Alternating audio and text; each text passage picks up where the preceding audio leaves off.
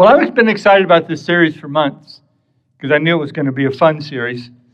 And uh, because what else can you think that brings more joy than talk about the words of Jesus? And so we, we decided to take a little different approach. And rather than just tell you what he says, we're going to tell, tell you what he wouldn't say.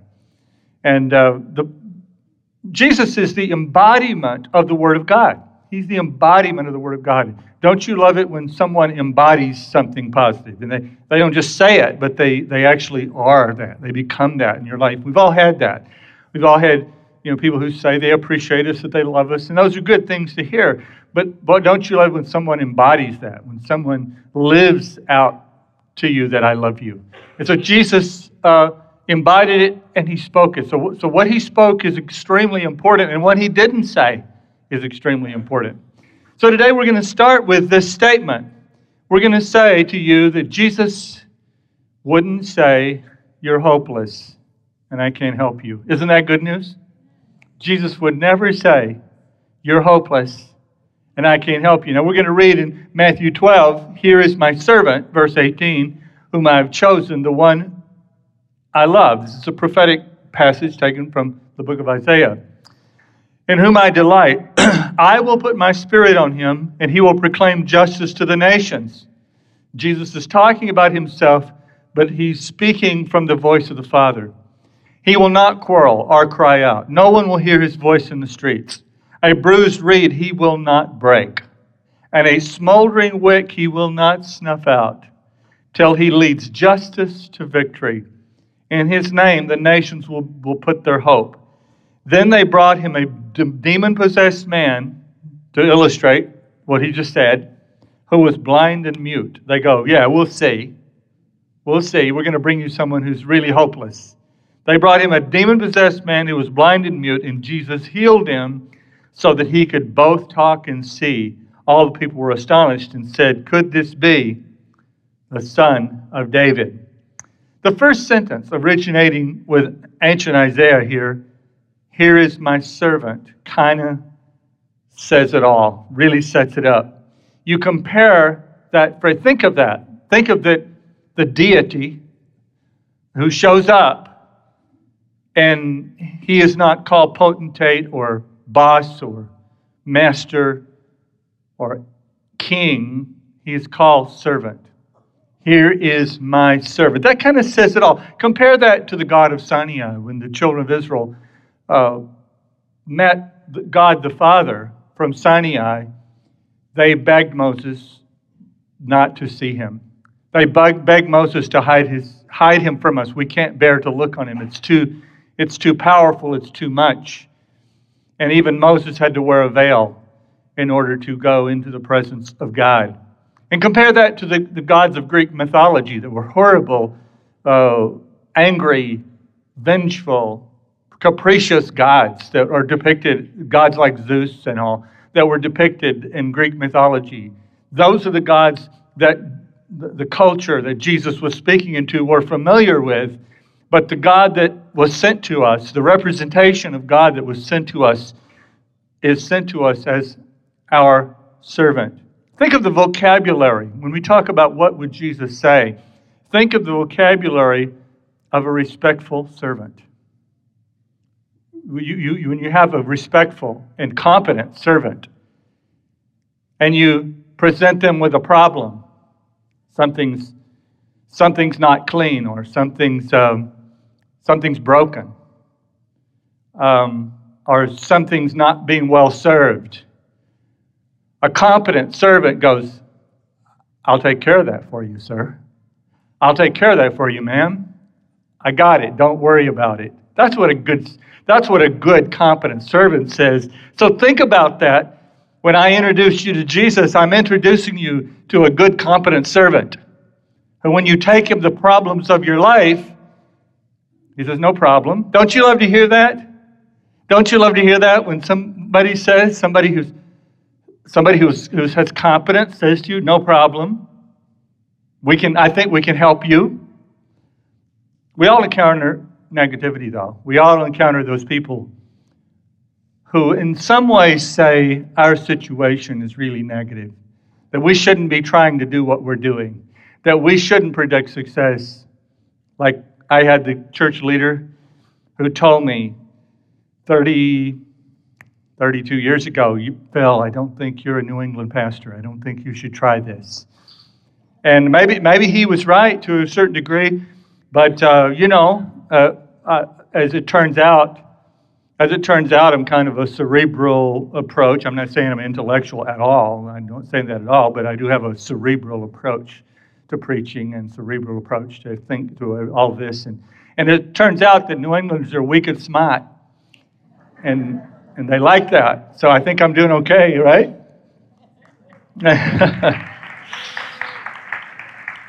but no one's ever been as negative as I've been to myself, though. I, I, I know I know what it is to walk through a very spiritually, emotionally challenging time. Um, I would say that for me, uh, it intensified around 2004. Uh, I kind of had a nine, nine, 10 year period that I, I kept doing my job and I kept hanging in there. But I had some very dark days, and they were more dark than was healthy, I would say that, and, and normal. Some of it I could explain to you in causal ways. So this happened, so that happened. Some of it was just a pure demonic attack on my life. And at times I turned in directions that weren't God.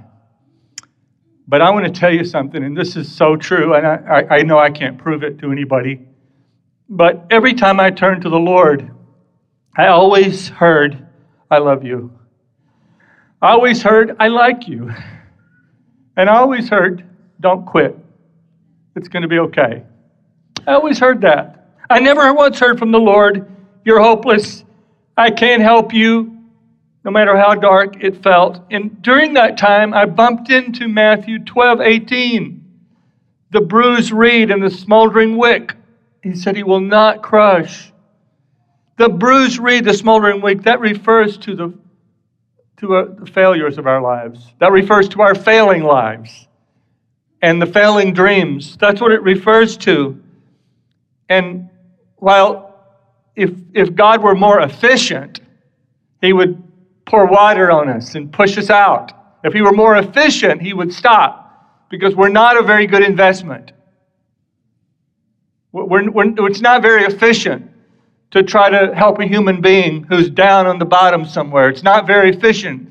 It's much better to be like a, a like say a pro sports team that you know that all these guys are right now it's rookie mini camp at Gillette Stadium and all these guys are showing up. I don't know, 100 guys or something, uh, 90, I don't know. A lot of guys are showing up and and they're all way better athletes than any of us, but but most of them aren't going to make the grade. They're going to be cut in a few weeks. They're going to be sent to either go to another team or some of them will never ever get a chance ever again to play pro sports because it's not efficient to keep people around who aren't who aren't the top of their game.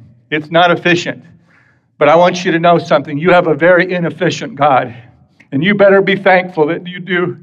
You have a very inefficient God who doesn't doesn't play by the rules that everybody else plays by, but a God who is merciful and kind, and a God who wants the best for you, and a God who believes in you. I learned that.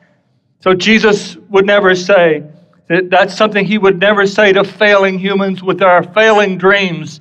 He would never say, You're hopeless. I can't help you. Amen? You're going to like this sermon because this is, most of us relate to it. There's a couple of you that don't, but we'll, we'll get to you another week. Jesus would never say you're hopeless. I mean, let me tell you, I'm going to break it down for you. Right in our, it's right in our text today. First of all, he would never say you're hopeless because that would be unjust. And I, I know you don't believe that, but let me try to make you believe it. That it would be unjust and justice is his ultimate aim. Listen what it says. Listen what our text says. A bruised reed will he not break, and a smoldering wick he will not snuff out until he leads justice to victory. Notice that. He's saying that helping this failing human over here is the reason I'm helping them because their situation is unjust. It is not justice that they should be in the situation that they are in.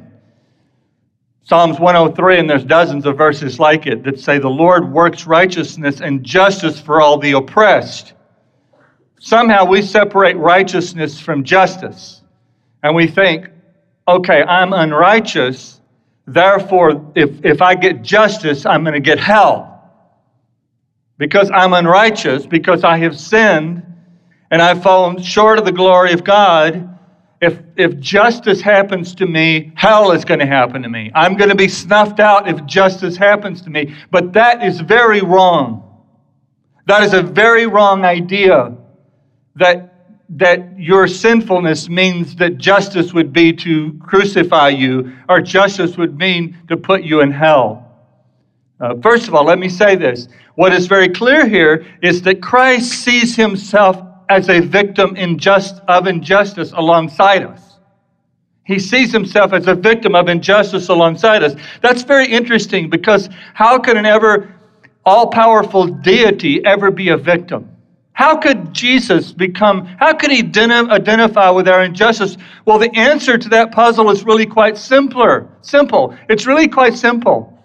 No matter how powerful you are, and I believe he's powerful, you will become a victim of injustice if you choose to love.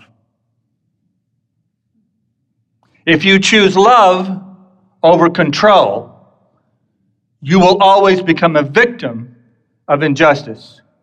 So God put mankind in a garden, in this Garden of Eden, in this sinless, perfect place but he chose, rather than to control them, he chose to love them. And love meant liberty, and love meant freedom. And he made himself, he made himself vulnerable to the injustice of the serpent the injustice of the serpent who would go, and he made himself vulnerable to the injustice of Adam and Eve, our first parents. He made himself a, a victim of their injustice because it was truly unjust what they did to God, what they did with God. See, we, we blame everything on God, but we don't realize that God is with us. When we, are, when we are treated uh, unjustly and when we feel that life is treating us unjustly, we don't understand it, but God is alongside us because He has been treated unjustly. He has been treated unfairly. He has been treated wrongly. God has been sinned against. Do you get it? That's why David would say when he sinned, against the only have I sinned. I don't fully understand that passage of scripture, and I'm Sunday I'm going to figure it out, but I haven't figured it out yet. I haven't figured it out why David said against thee and against the only have I sinned. I quite, haven't quite figured that out, but we can't ignore it. We can't ignore it that, that humanity has sinned against God, that there's an injustice that's been com- com- committed against the Most High God, not because the Most High God is weak, not because the Most High God is, is, is harmless but because the Most High God is love. And when you love, you make yourself open to being treated unfairly. If you, some of you have decided not to love for that reason, and you've become vengeful and bitter and miserable because you've decided that injustice will never be committed to you again, against you again. But you've lost your t- you've lost touch with God. You've lost God in your life, and you will not return to God until you become vulnerable, until you let go of that. And you come alongside and you realize that God is suffering alongside you. Now, now I haven't I haven't gotten to my point yet, really, on this. But if you're wrestling with failure, because what, what, what I'm saying to you is that in your brokenness and even in your sinfulness, you're a victim of injustice.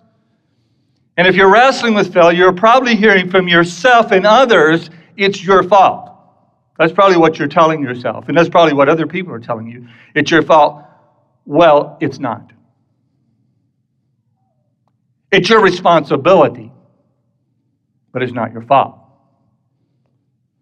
Psalmist David said this Surely I was sinful at birth, sinful from the time my mother conceived me. What's just about that? What's just about a newborn baby being conceived in sin. What's just about that? That a newborn baby is born self absorbed, full of potential for all kinds of badness.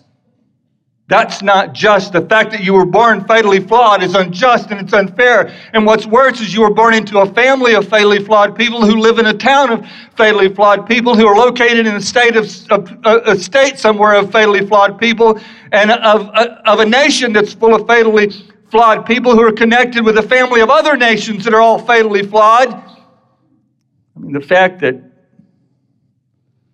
the lights are on, the toilet's flush, and the traffic lights work is almost Unbelievable.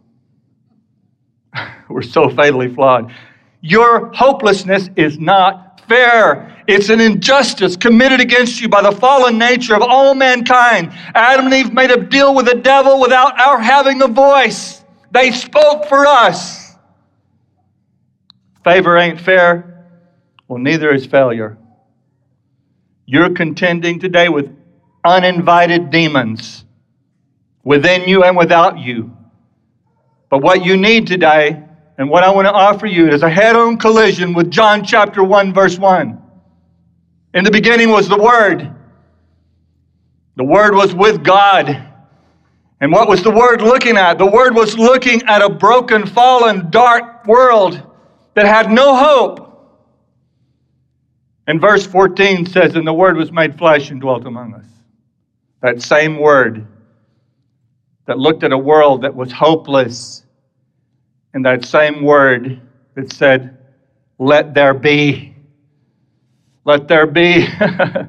Let there be light. And that which was hopeless became good. See, the, I love the word logos because that's what the Greek word, that's the Greek word for John 1 1 and John 1 14 is the word logos. And you know what the word logos means? It means reason. It means word, but it also means reason. And the logos, it, it, when God speaks, the scales of justice are balanced. When God speaks hope into your life, you're like this, and you get like this. When God speaks hope into your life, a reason for you getting better becomes in place. The Logos is the let there be spoken into lives that everyone is sure can never be. Did you hear that? The Logos of God, which is Jesus, is the let there be from Genesis 1 that's spoken into the lives of you here today that the world around you is saying what you could never be. It's a powerful thing. That's why Jesus would never say, You're hopeless. I can't help you. The second reason that Jesus would never say, You're hopeless, is because Satan is a liar with limited authority. The superiority, you know, most people end up believing in a devil. That's, uh, that's what causes people to come back and believe in God. Because people say, I don't believe in God anymore. And then they go out and they live their life and they try to live their life saying, There is no God, there is no God. But invariably, after a few years of that, they come running back and say, You know, I don't know if there's a God, but there sure is a devil. there is evil that's unexplainable in the world, that can't be, can't be explained just by the irrationality of human beings. There are people doing things that are just so bad and so awful and so cruel that there has to be a demonic force directing their lives. So they run back to God. However, Satan's superiority is fake news. There's a lot of propaganda about hell and how awesome the devil is. And how final his destructive attacks are on humans, but, but think again. And here's the story. I just love this story when Jesus came to earth, uh, he had these uh, 72 fairly pathetic interns. I mean, I know they were fairly pathetic because, because, because uh, all, everybody had been picked over by all the other rabbis. And so they got first pick. And Jesus wasn't a part of the temple establishment. So he got, he got what was left. So Jesus got these 72 pathetic interns. And he gathers them around one day. Says, okay, guys, I'm going to send you guys out. You guys have been watching what I've been doing and praying for people and healing people and doing good for people. I want to let you go do it, okay? So, guys, go. Just go. So they went out by two and they went all over Galilee. And I, I love what happened. Uh, I, you know, sometimes I'm up here and I get way more excited than you do about this stuff, and I'm, it's just, I don't, I don't know why that is, but uh, uh, I, I hope you can hear me today on this because this really, I thought this was so funny, and it's just, it says the 72 returned with joy and said, Lord, even the demons submit to us in your name. So the pathetic interns go out and they find out the devil is no match even for them. It, the Lord's kind of wanting to play this down, it looks like. He goes, uh, I saw Satan. He replied, I saw Satan fall like lightning from heaven. No big deal. I, I've given you authority to trample on snakes and scorpions, and we know those are metaphors for Satan and demons, and to overcome all the power of the enemy, and nothing will harm you. However, do not rejoice. He's he's just playing it down. Uh, don't get too excited. However, however, do not rejoice that the Spirit submit to you, because like that's just that's nothing, guys. That's everybody knows that. everybody knows the devil is subject to you. But rejoice that your names are written in heaven. But but th- there's a period there, and then there's a gap between that period and the next sentence. Remember, they had to squeeze all this in to these little books, so they couldn't they couldn't write. Well, Jesus went off and had lunch and, and then he no but but there's a gap between heaven and at at that time jesus full of joy through the holy spirit said yes i praise you father lord of heaven and earth because you have hidden these things from the wise and learned. Hidden what from the wise and learned? What? That the devil is subject to us and reveal them to little children. Yes, Father, for this is what you were pleased to do. So, so it's like Jesus is going, his disciples say, Yeah, the demons are subject to us. God, we're, they're just high fiving each other. And he said, Calm down, guys. I, I saw Satan as lightning fall from heaven. Don't get too excited. Be, be excited that your name is written in heaven. And then Jesus turns to his heavenly Father and goes, Yes, they got it. Yes, they got it. That the devil is subject to them. He's not as powerful as they think he is. And some of you need to hear that today. Some of you need to know that you have authority over this voice that's saying you're hopeless and you can't get help. Jesus said, Amen. Amen. Uh, you got it. You got it. I'm so excited. So find that balance between, between being in denial that there is a devil. C.S. Lewis talked about that. And being terrified that there is a devil. Yes, there's a devil. Yes, there's a serpent. Yes, it's going to bring chaos into your life today and tomorrow and the next day. But every time he does, even if you're a pathetic intern, even if you're a child, you can say, Shut up and get out of my life. Amen? I, I knew a preacher one time who cursed out the devil. He would curse out the devil. I don't know. I, I, you know, if you want to, if you have all those words in your vocabulary, which I know some of you do, I'm, I'm fine with you using them on the devil. I'm fine, totally fine with that. and finally, Jesus would never say, You're hopeless, because you're not. Now, I'm actually not condemning us for saying people are hopeless because we humans, we can get in very rough shape. And as far as our ability to help others, it gets hopeless sometimes. You can't this is not, this is not a sermon saying you can go help everybody. Because you all know somebody that you did all you could do and you had to walk away from them. And sometimes, sometimes you have to know your limitations. You can't save everybody, you can't fix everybody. But boy, have you had this experience like I have? I've done all I could do for a person and had to just say, God, I can't do any more for them. Walk away, and three years later, I run into them and they're doing great. That happens quite often. It, it, it just, it, that hopelessness is about our realm. It's about you and me and what our limitations are. So maybe we can say you're hopeless sometimes, but you must add, Jesus is not saying that. Jesus is saying you're not hopeless. Uh, when, we, when we look to Jesus, we hear hope. Matthew 12, 21, in him, in his name, the nations will put their hope. Then they brought to him the demon possessed man who was blind and mute, and Jesus healed him so that he could see. They kind of brought him the example of what Jesus was saying. And all the people were astonished, and they said, Could this be the Son of Man? Mark 9 23, Jesus said, All things are possible to him who believes. Now, it's important to note that Jesus wasn't unable to be negative. That's really important.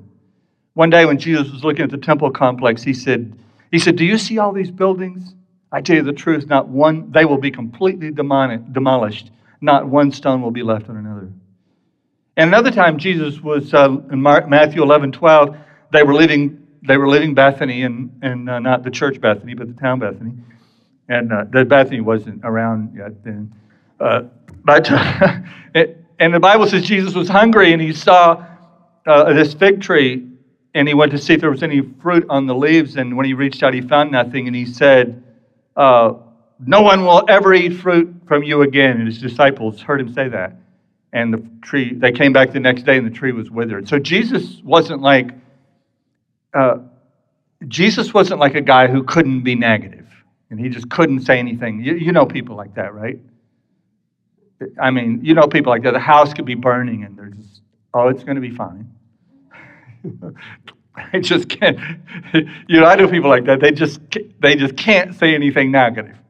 But Jesus wasn't a guy who couldn't be anything negative. So if he was a guy who just was a was hooked on being positive, you know, addicted to positivity, then it wouldn't be so meaningful that he says to me, Phil, I love you, and I'm not, and don't quit, and I, and you're going to be okay.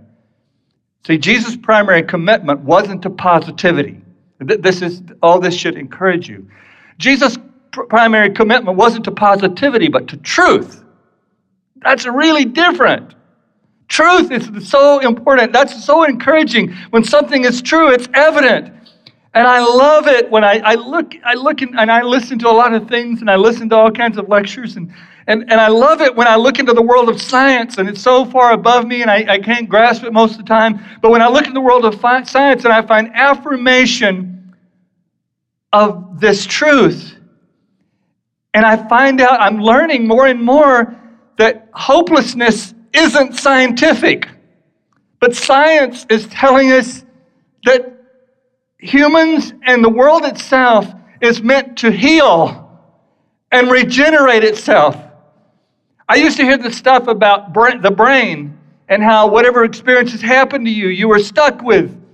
And they're, they're now scientists, as they're really discovering brain mapping, they're discovering what they call the neuroplasticity of the brain.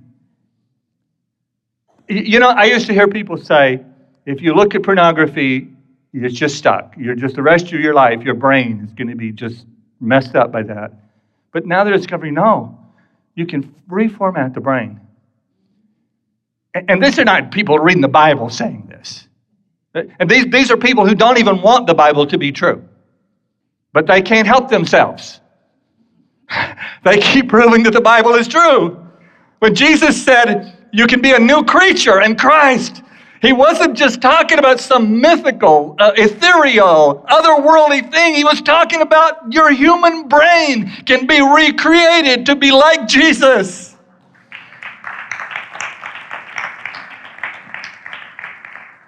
I just finished a book called Lost Connections, and it's about neurological, biological, and sociological research about depression and, uh, and antidepressants. And I'm not, I, boy, please, please hear me today. Don't, don't anybody go stop taking your antidepressants today because of something I said in the sermon. Do not do that. You do that with a good counsel and you do some of these other things, and then if you don't need them anymore, you stop taking them. The antidepressants save people's lives. There's no question about it. Anti anxiety medication, all that. I told a guy this week, came to me for counseling, and we actually counseled over video because he's in another state. And he started taking anti anxiety medication. I said, Keep taking it. Do what I'm telling you, but keep taking your medication. But Johann Hari, who wrote the book, was on Prozac and other things for many, many years and began to research as he began to go off of it and began to find out that there's, there's all these other there's all these other antidepressants that aren't being recommended by much of the medical community. And in fact, let me just give you one. There's so much there. There's so much here that in there. The book is a long book and it's full of stories and full of anecdotes and research. I've never seen a guy so thorough in his research as this guy. But let me just give you one little, one little snippet from Lost Connections in which he talked about this friend. When he was very uh, living in deep depression, he had this friend that they would usually share their depression together. And they would get together and they would, they would kvetch about the world and how horrible the world was and how terrible everything was. And they would just go on and on and just, just dig themselves a hole. Yeah. and he hadn't seen her in a long time and he reconnected with her and she he noticed she was totally different and she had gotten into something i'm going to talk about this back in february when i talk about friendship she had gotten into this thing called um, uh, loving kindness meditation Now, they, they, they didn't refer to the bible or anything like that they got into this thing called loving kindness meditation Here, here's what he said uh,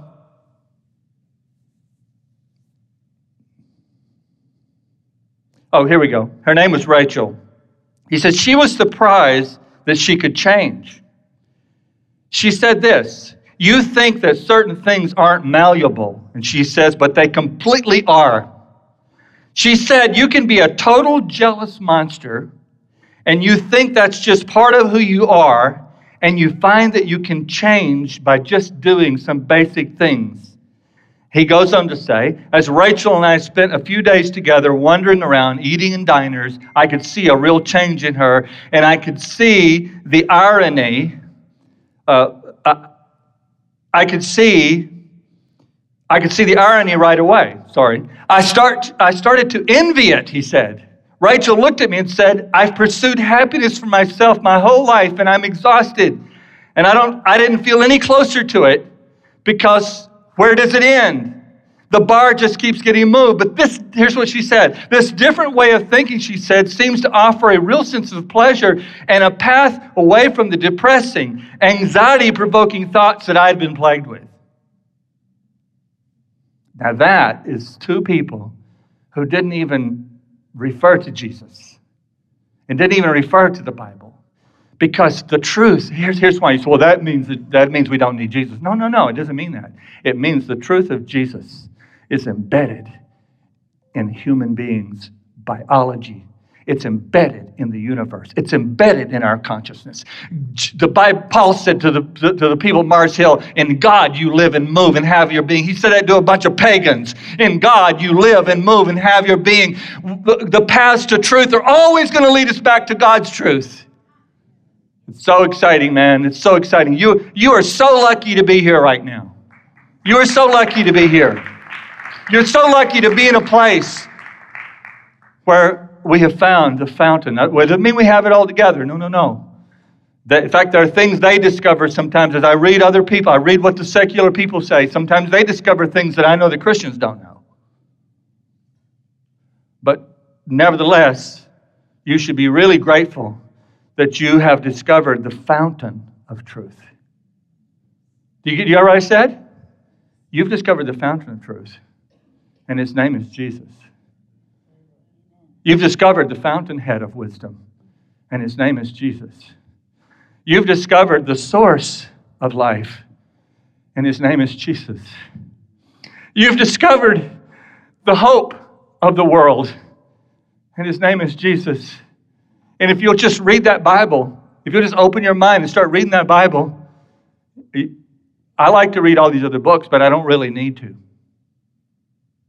I like to listen to I like to listen to psychologists' lectures and philosophers. I love to listen to that stuff, but I don't have to because it's all in the Word. I, come on, people, do you get this? Hallelujah. We've been saying you must be born again for years. That's, boy, talk about a word of hope. Born again. I want to read to you in closing today. My brother uh, has been through quite a quite a difficult three or four years. He and Judy did such a brave and noble thing. It should be written up somewhere. People want to talk about everything that's negative, it seems like. The media wants to get on the negative stuff. But here's a, here's a man and woman who, a little, little boy that whose mother came thinking she was going to an abortion clinic, and it was a, a, a clinic that offered uh, alternatives that my sister in law was running. And long story short, uh, they persuaded her to have the baby, but didn't, she didn't want to keep the baby. And she would only agree, Joe and Judy were in their late 50s, she would only agree to let them take Isaiah. So this little African American boy becomes a part of their life. They were not ready for this. They were not ready for this in any way. Were they prepared for this? And of course, Judy, this is like, like I'm running my dates are running to go. Three or four years ago, Judy passed away. And left my brother with this, I think he was 11 at the time, 10 or 11, with this little boy. And I don't mean this offensive to my brother, but he just wasn't. He wasn't equipped for this. And um, I asked him this week, I said, Joe, write me a couple of paragraphs about how it's been. Because when they were here, I think it was three years ago, wasn't it, Sherry, that they were here? Or what? Uh, anyway, they were here, and, and Sherry and I just, it just looked hopeless, guys. Joe had taken him to California, and he was absolutely a terrorist. He was a terrorist. He, first of all, he's huge. He was about six foot tall then. He's 14 now, and he's six foot three and weighs 185 pounds at 14. But he was already an enormous kid. So physically, my brother couldn't handle him. And he was just attacking my brother, just uh, uh sometimes physically and certainly verbally. And here's, here's Joe's words, okay? He said, Isaiah has always been a strong willed child. After Judy's passing, he became incorrigible. Many reasons, including the fact that he was adopted, which I'm sure creates some abandonment issues. After Judy's passing, Isaiah learned that we came to a very difficult decision to remove her life support. In his mind, he concluded that I killed her. The next four years and a few months became a war in our home, and I do mean war. Isaiah became violent. He gave me a black eye, busted lip, I know they called the police several, Joe called the police several times because it was either really hurt him or get relief. Threw anything he could get his hands on at me, told me on a regular basis that I was not his dad. None of my DNA was in him. I wasn't sure if this whole thing was going to end well. One day, I was praying and asking God all the questions that would come naturally in a situation like this. Will it ever change? Why was I left with him? No amount of punishment seemed to work. Taking away his PS4, taking his phone only made him more outraged. Rewarding good behavior worked for a very short time, sometimes only minutes. Most of the time, he would come back and apologize, but the behavior continued. We went to a couple of different counselors. He was diagnosed with Asperger's at one point. Uh, and my own parentheses, the strategies were recommended and they were helpful to a point. and they went to a couple of different counselors.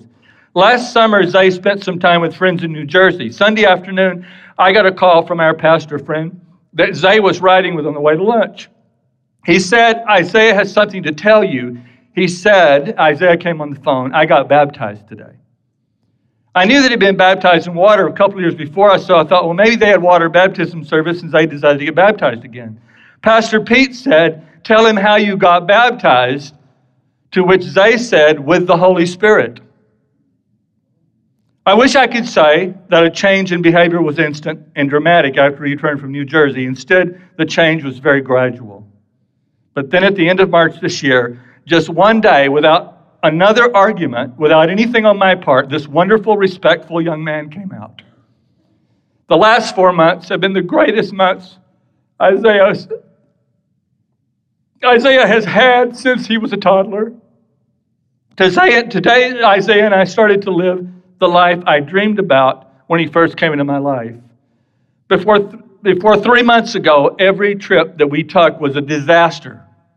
Because my brother loves to take trips, and that was he, he imagined this young boy they were going to just do things together. And Isaiah, you know, when, when you're on the autism spectrum, uh, you got to have routine. So this was this was a bad combination. These two should have never gotten married. you know what I mean? And so uh, recently we took a vacation to Florida, and for the first time we did not have a ripple of a problem. I really like my new sign in my house. Is everything in that Isaiah story purely supernatural? Of course not. Joe made a key change in Isaiah's educational approach and care approach that he didn't talk about there, but I know he did it. Uh, along, but along with the encounter with the Holy Spirit. But that's missing the point. Whether hope is purely supernatural or naturally causal uh, is, is really beyond the point entirely. The point is, you're not hopeless. And Jesus can help you.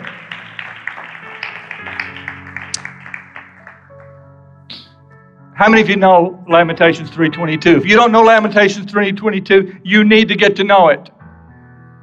Because it says this, yet this I call to mind. Therefore I have hope. Some of you here today need some hope. Something's going on in your life with your kids, with your money, with your marriage, with your physical body, and you need some hope. Yet this I call to mind, and therefore I have hope, because the Lord's great love, we are not consumed. Listen to this next line.